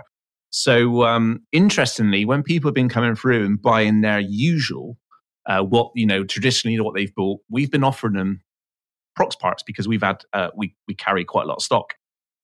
And interestingly, the feedback has been unreal. Once they've tried Prox or Pro X, they are not going back. So that's what's been interesting for me, is the fact that the quality of the products. So if you do get a chance to test some parts, you can save a little bit of money, but you don't necessarily have to compromise on the quality because the quality is very, very good. Loads of dealers in the UK, loads of dealers in Europe. So head over to pro-x.com. Do you want to do the game now, or... do you want to discuss some more? How are you feeling? Because obviously you spent a lot of energy in the previous part of the show. Have you got a Planet Motor bombshell of the week? Well, interestingly... play nice. No, it's not so much a Planet Motor bombshell of the week, but I floated the idea a couple of episodes ago of possibly going over to Spain. And I've been talking to Max from Planet Motor Holidays, and he's actually given us some dates. And I think one of the weeks, is about December the 9th. And I'm kind of thinking, let's book it. Let's do it. Let's go. So the guys from MX Vice, we go over. I'm thinking we go riding. I'm thinking that we open this up to, we've got to speak to Max, but I'm hoping probably about 15 people. We'll get prices and everything else, but we have like either an MX Vice week or an MX Vice weekend. And we go riding, we bench race, we sit around a campfire cooking marshmallows, and Lewis can invigorate you with stories of Josh Coppins and Ben Townley whilst living in New Zealand. All whilst riding, having fun, doing stupid shit because I'm there. Lewis frowning at me a lot. And possibly... recording a podcast show. What say you, Phillips? I'm not available on December the 9th. That's good because you have to go anyway. So I'll be in Indonesia. What, December the 9th? Yes. Really? Yeah, the GPs end on December the 6th in Indonesia. No. Okay, well, we'll just make sure that... I like how you had to say really, like that was just a random comment. Like, well, first... I got you. Can I just explain something? And I just want to let you down gently. That's not happening. I will be in Bali in December. You might be in Bali, but there will be no GP. Oh, I don't know. If people think there's going to be a GP in Bali in fucking December, you're out of your mind. Okay? I don't care what's put down on a fucking HTML page. That ain't happening. I think you're wrong. Well, we'll see. Come December, when you're in fucking Spain with me, that's when we'll see. That sounds like a really outlandish opinion. Almost like...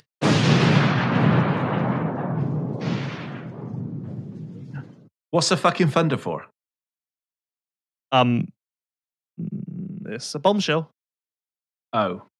How is that it's thunder? All you need is a fucking crack of lightning. No, because the bomb goes off and then you hear debris hit the floor, as in like... Where was the debris? Listen, after the initial explosion. There's the explosion. Yeah. Now. There's no fucking debris. It was an echo of an explosion.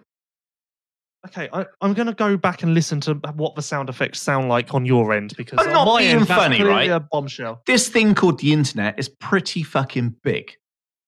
And you're telling me that is the best bomb you can come up with? I'm not being funny. You aren't funny, because the inaccuracy of that sound bite is ridiculous. I'm not being funny, right? But if you want to go and ride in Spain, then you better call Planet Moto, because escaping everyday life and riding in Spain has never been better. And you can still experience that right now. Especially coming up as things get a bit better.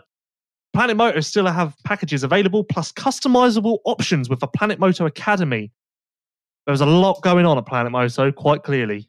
James is trying to worm his way into just getting away. Get involved. Not you, James, and hit tracks like Red Sand as soon as possible by visiting planetmoto.co. That was your Thunder. Planet Moto Bombshell of the Week. Planet Moto Thunder of the Week. Okay. Fucking hell. Well, I'm just saying, you're not going to Bali. Bali's cancelled, and you're in Spain now. Armour, you smarter than a birth? See? Armour, you smarter than a birth? That's just you trying to exercise your authority again. Well, by bringing me down by playing this game. Soon enough. Right. Do you want to do that now? Of course I do. I just think it's time we find out whether you, Armour, smarter than a birth. I tell you what, still, me naming this game Armour, you smarter than a birth. Genius. Armour is an action and adventure lifestyle-driven brand founded by action sports industry veterans. Armour recognized a void in the marketplace and created a complete line of nutritional supplements formulated especially to help athletes and enthusiasts of all levels realize their maximum potential. Armour's products were developed and tested in real-world conditions by an all-star team of athlete owners that includes Jeremy McGrath, Chad Reed, and Nick Way. Armour is now available in Europe, and we will share a link with the show this week on social media, as we've been doing previously, and a lot of you have found it, so that seems to work well. Leave nothing on the table. Choose Armour. How much will be left on the table here? Let's find out. Ooh. Question. What the hell was that? What was that last bit? Ooh. Ooh. It's drama. You're clearly not in the showbiz industry. Question one. I'm not, yes. Question one. Okay, let's go. Stefan Everts. Yep, know him. Has not won a Grand Prix in one of these countries. Shut up. Which one is it? A. Kazakhstan. Okay, you're going to have to let me... Okay, the way... You're not us. The way that game works is I say the question and then you answer it, because you can't answer a question you haven't heard yet. Stefan Everts has not won a Grand Prix in one of these countries. Which one is it? A. Guatemala. B. Venezuela. C. Turkey. I'm just still blown away that there was a Guatemala and Venezuela GP. No. He's won at two of them, but one of them is wrong. Fuck it, I'm absolutely blown away. But what's your answer? Turkey. Because you saw that was a trick question, and I would have put, you saw through that I put down the one event that currently runs as a trap. It's because I know you. Damn it. I know you. He's won in Guatemala and Venezuela. I think he's actually won twice in Venezuela, if I remember right. When was the last time there was a Venezuelan GP? Oh, I don't know. 1997, I think. Question two. Fucking hell. That was a complete guess around there. Question two. You're 1 for 1 so far. You need 4 points to win, 6 points on the table. Question two. What bike was David Philipparts riding when he won his first Grand Prix in the MX1 class? I'm going to say... going to be between two. I'm going to go Yamaha. Oh, that's wrong. KTM. That's wrong. That's KTM. Yes, he won one Grand Prix on a KTM. 2007 Tuchental. Oh, It was between those two. Yeah, one on a KTM, and then all of his others came on Yamaha. Question. Do I get half a point? Absolutely not. Question 3: who won the final moto in the 2007 MX1 Championship? Hint, hint. He rode a Yamaha and wore 4 gear. Who won the final moto in 2007 MX1? Well, are you tricking me again to say David Philipparts? And then you're going to say... Hint? Yeah, David Philipparts. No. Oh, this is why. How is that a trick? At no point did I hint, but it was Philipparts. Well, why did you say hint then? I said, who won the final moto in 2007 MX1? Hint, he rode a Yamaha in 4 gear. But how is that relating? At what point there am I trying to tell you it's Philipparts? Because you're saying hint, as in this is a connection to the previous question. No, I'm saying hint, as in I'm saying...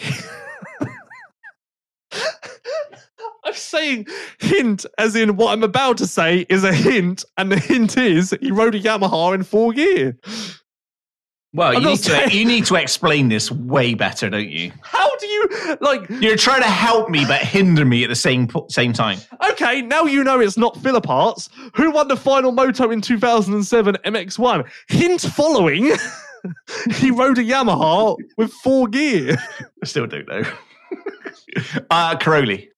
That's completely wrong. Yeah, because he was in MX2. And he has also never worn 4 gear. Where's 4 gear now? Josh Coppins? No. Fuck. Mark Deruva. Fine, I could have been there all fucking day for that one. Well, I mean, I said he wore 4 gear on a Yamaha. It would have been either him or Coppins. So. Question 4, you're 1 for 3 so far. Yeah, I'm not going to lie to you. It's not looking good. You need to nail the next 2 questions to win. Question 4. Suzuki had 1 overall win in the 2005 MX1 Championship. Who won that for them? Sorry, say that again. Suzuki had 1 overall win in the 2005 MX1 Championship. Which rider got that for them? What year? 2005 MX1. Steve Ramon. No. He was on a KTM at that point. I thought you'd get that. It's obvious. No, hello? Hello? Ricky Carmichael. Kevin Strybos. Oh. See? Oh. It's gone terribly. Question 5. What? I'm doing 2 things because I've got an email on one. And I'm doing a Java update on my laptop, so I was a little bit preoccupied. Well, I'm sure the listeners and the sponsors are all very glad to hear that you're putting in absolutely no effort, especially Armour, who are listening to their game being shit on. Question 5 for double points, 2 points on the table. You have 30 seconds. And I still can't win, though, can I? No. So what's the fucking point in playing anymore? Okay, for 3 points and the win. For this week only, see if you want to be like that. List 8 of Kawasaki's moto winners in MX1 and MXGP since 2004. We've done this before. No, not Kawasaki. Yeah, we have. We've done it with Honda. Are you sure? Certain. MXGP winners or MX2? MXGP. Okay. Certain we haven't done it before. Am I allowed to just say a load of names? You have 30 seconds to do your working out. You seem to struggle with this every week. Come back to us when the music runs out. Don't say anything until then. Just think about it. Okay, your time for question 5 begins now. I wonder if we have done this question before. We have. Well, you should get it right then. But I'm not going to. I think we both know that. No, we haven't done this before.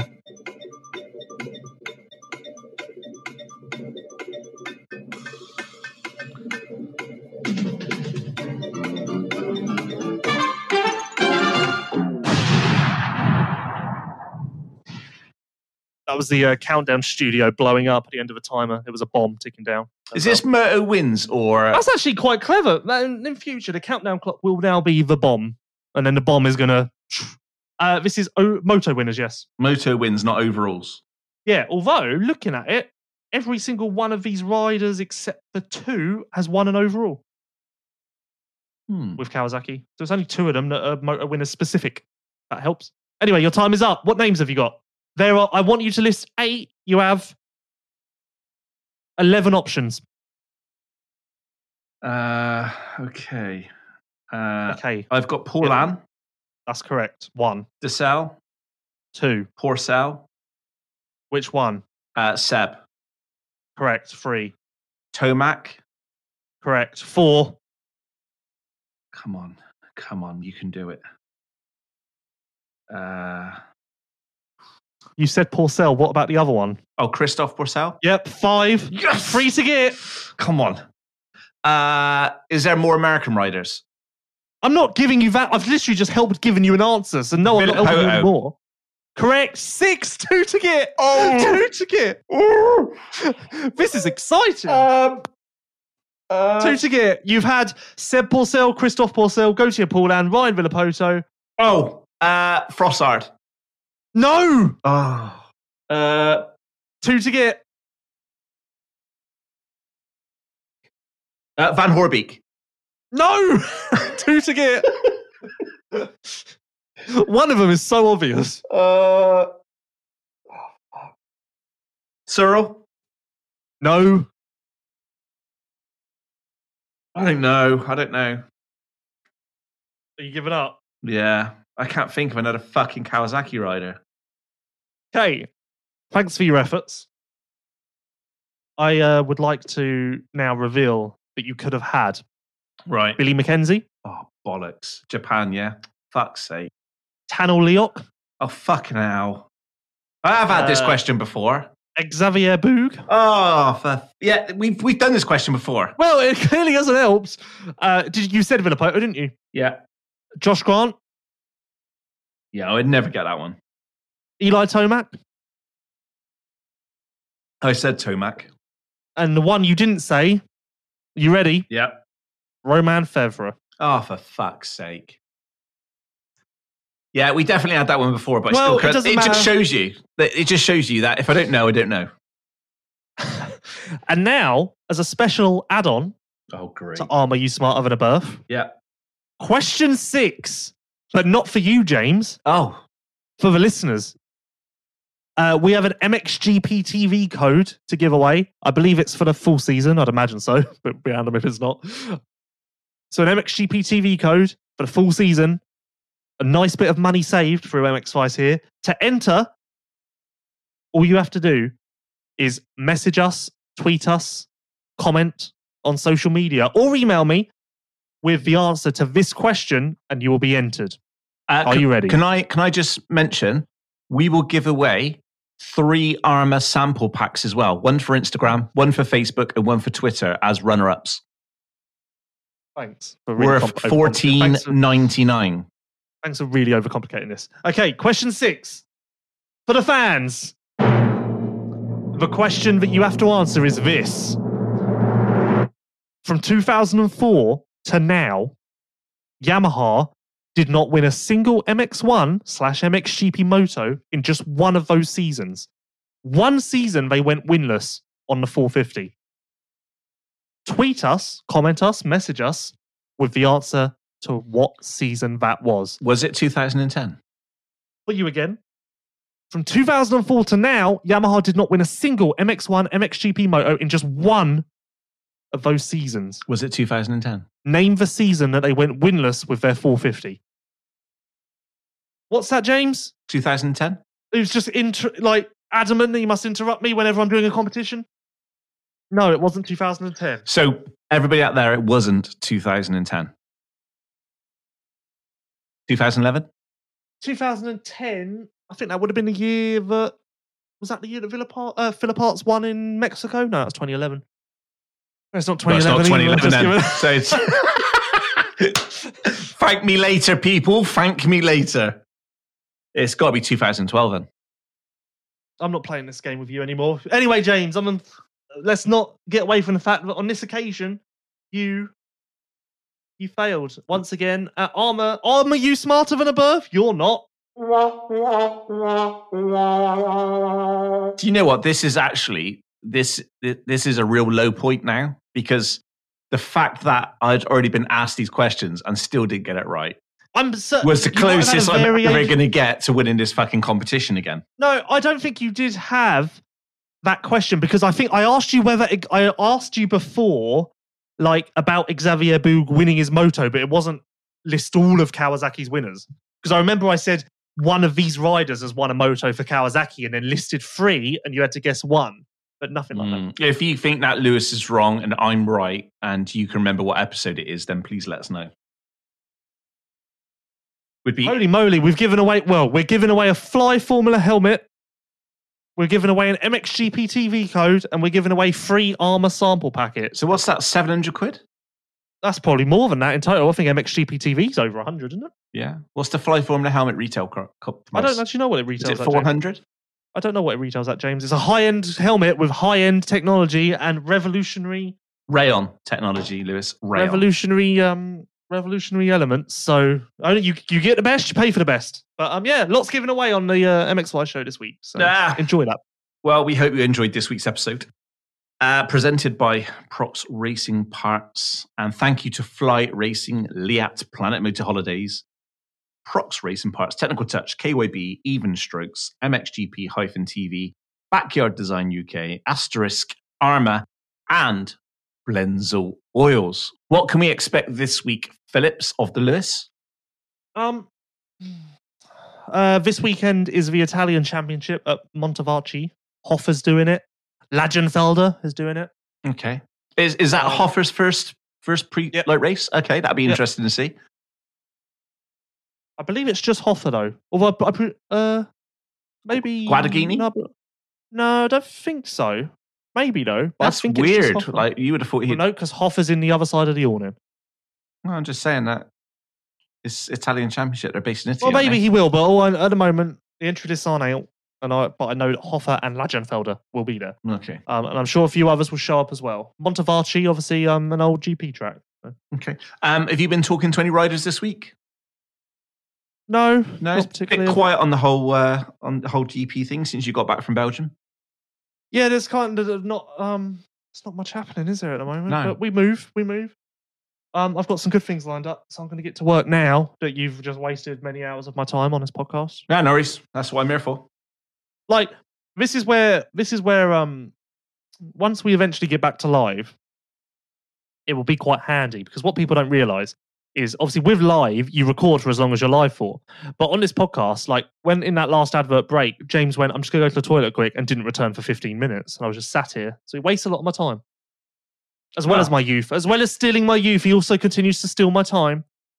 Well, interestingly, after I listened to your 7-minute epilogue, I had to go and have a lie down, take some tablets, get my zen back.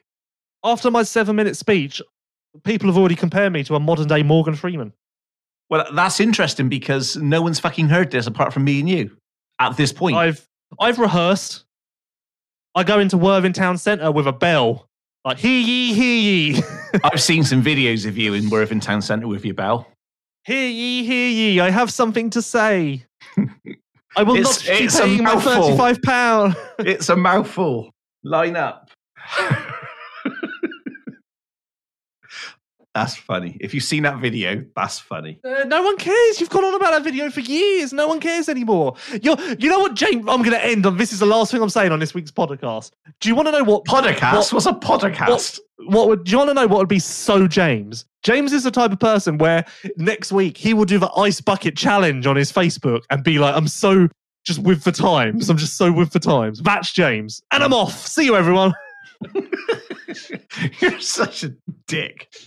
Absolute fucking You are though. You would I could see you I could see myself just logging onto Facebook one day and James Burfield. Hi guys, I'm just doing the ice bucket challenge. Like, brilliant, nice one. You're just so You're only 5 years too late. Do you know what? I admire you for being that passionate about Worthing. You honestly you're so defensive about Worthing. I really couldn't care less. Noshing off does not happen in my town. We have no, I never said that. It's the fact that you like to cling on to. You're a big fan of clinging on to stuff. I'm just saying, it still makes me laugh. So that's all. So yeah, and you just said that you were in Worthing Town Centre with your bell out. So yeah, going hear ye, ba-bing, ba-bing. Yeah, ba-bing. I bet you were ba-binging everywhere. I don't seem to have a bell sound drop. I can't really tell you what it sounded like. I'm glad we got to listen to your bell doing a sound drop. Luckily, I've never been into Worthing and it's gone. That'd be dangerous, wouldn't it? What, thunder? No, bombshell. Right, that's it. Let's go. Let's do some work. I hope you guys enjoyed this week's podcast. It was good to be back. And we just need some shit to happen now. I'm ready for GPs. Are you ready for GPs? I'm not being... Wait, hold on. Let me pop up. What? I thought you were gone. Well, you just asked me if I'm ready for GPs, so clearly you didn't think that. I'm just. I was talking to the people. We the people. Oh. How does my laptop not come with a calendar? Oh, no, it does. I found it. Well done, old person. June the 13th.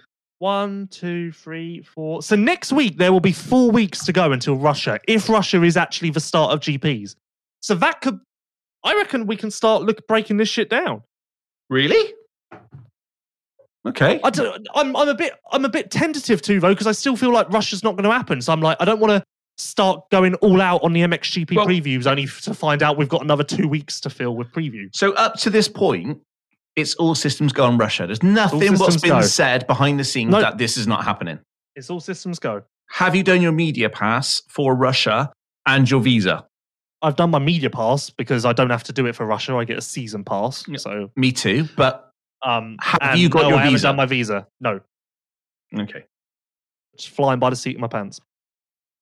Right. So do you think you need to sort that? Because if there's 4 weeks to go, I don't know, James. You want me to do podcasts? You want me to write? You want me to sort visas? I'm not Rain Man. I don't know. I don't know. My little special friend. I equally don't know what Rain Man is, but it's like a film about you. It's like I'm the character which takes you to card counting, and we become good friends, and I profit off of you. I'll never let you profit off me. No, right? No, you cost me too much. Right, that's it. Let's go. Thanks again to all our sponsors. Without you guys, this shit isn't happening, which is probably. I don't know if that's good or bad. But yeah, thanks for your support. We appreciate you. I hope you guys enjoy this podcast. Next off for us, well, for me, is the Great British Podcast. If you're into all things British, that is going to be available Friday this week, as always. So, Lewis, have you got any podcast lineup? You got Max Anstey podcast lineup? Yep, and then a few others. Cool. Just be good if you could be quite consistent, because on the other side of the table here, we're flowing with consistency. Well, Max wanted it to be done this week. So okay. And what Max wants, Max gets. Okay. What about some industry podcasts? I thought you were going to be doing some industry podcasts. Yeah, that's what I'm in the middle of doing. I've got some planned. I'm just in the middle of loading up the library. Well, if it's too much for you, just let us know. I'm available. On the 18th of March 2020, the Russian government introduced restrictions on entry into the whole country for almost all foreign citizens. Jackpot. What are you saying? Certain groups may be exempt from these restrictions, including people who are resident in Russia, well, that's me, those who are close family members with Russian citizens, that's not me, members of diplomatic missions, is that me? Oof, yeah, you could be on a diplomatic mission. And highly qualified specialists, is that me? Am I a highly qualified specialist? I think you're very special. So if there was a spectrum of specialness, you'd be top. Oh, God. Further guidance was issued on Friday the 16th of April to nationals of various countries, including the UK, that they could now travel to Russia via a third country as long as that country is featured on a published list. Oh, there we go. The full list is the United Kingdom, but the United Kingdom has direct flights to Russia suspended until the 1st of June. It just sounds like it's all going swellingly well for you to get to Russia. Apparently, if I want to go to Russia, I'm allowed to fly to Tajikistan. Yep. I don't know where that is. Tajikistan. Yeah. I might do a podcast live from Tajikistan. Is nice. I don't know. I'll see you in Russia, everyone. Yes. Yes. Right, on that note, thank you once again to sponsors. We are out. Say bye, Lewis. Oh, I actually, before you said that, I actually thought to myself, hasn't he done well? That was quite a good... Yeah, that's why I fucking do it. Say bye. Yep, bye, bye. You are listening to the MX Vice Show. Even Strokes is the newest e-commerce store in motocross. Built by motocross enthusiasts, Even Strokes understands your need and offers all of the products you need for a weekend at the track. Shop now for Yoko, Alpine Stars, Fast House, and more at evenstrokes.com. Escaping everyday life and riding in Spain has never been better, and you can still experience that right now. Planet Moto still have packages available, plus customizable options with the Planet Moto Academy. If you want to hit the tracks like Red Sand as soon as possible, visit planetmoto.co for more information. Known for producing the world's most effective neck braces, Leatt continues to evolve and can now protect riders from head to toe. No matter whether it is their new for 2021 4.5 boot, which offers advanced technology at a mid-range price point, or the all-new 7.5 helmet that comes with free Leatt bulletproof velocity goggles, Leatt has you covered. Shop Leatt's extensive line of off-road gear on www.leatt.com. For over 60 years, Blendzall Racing Caster has been the secret choice for many championship-winning riders and engine builders. From top tuners like Terry Varner and factory-level riders like Michael Essie, who won the 2020 two-stroke World Championship using Blendzall, nothing out-lubricates or outperforms Blendzall's full line of castor-based two-stroke oil. From the original green label racing caster to the 455 Ultra or the versatile gold label, Blendzall has you covered. To learn more about Blendzall's rich heritage or to shop Blendzall's full line of 2T and 4T racing lubricants, visit Blendzall.com and follow them at Blendzall on Instagram. You are listening to the MX Vice Show.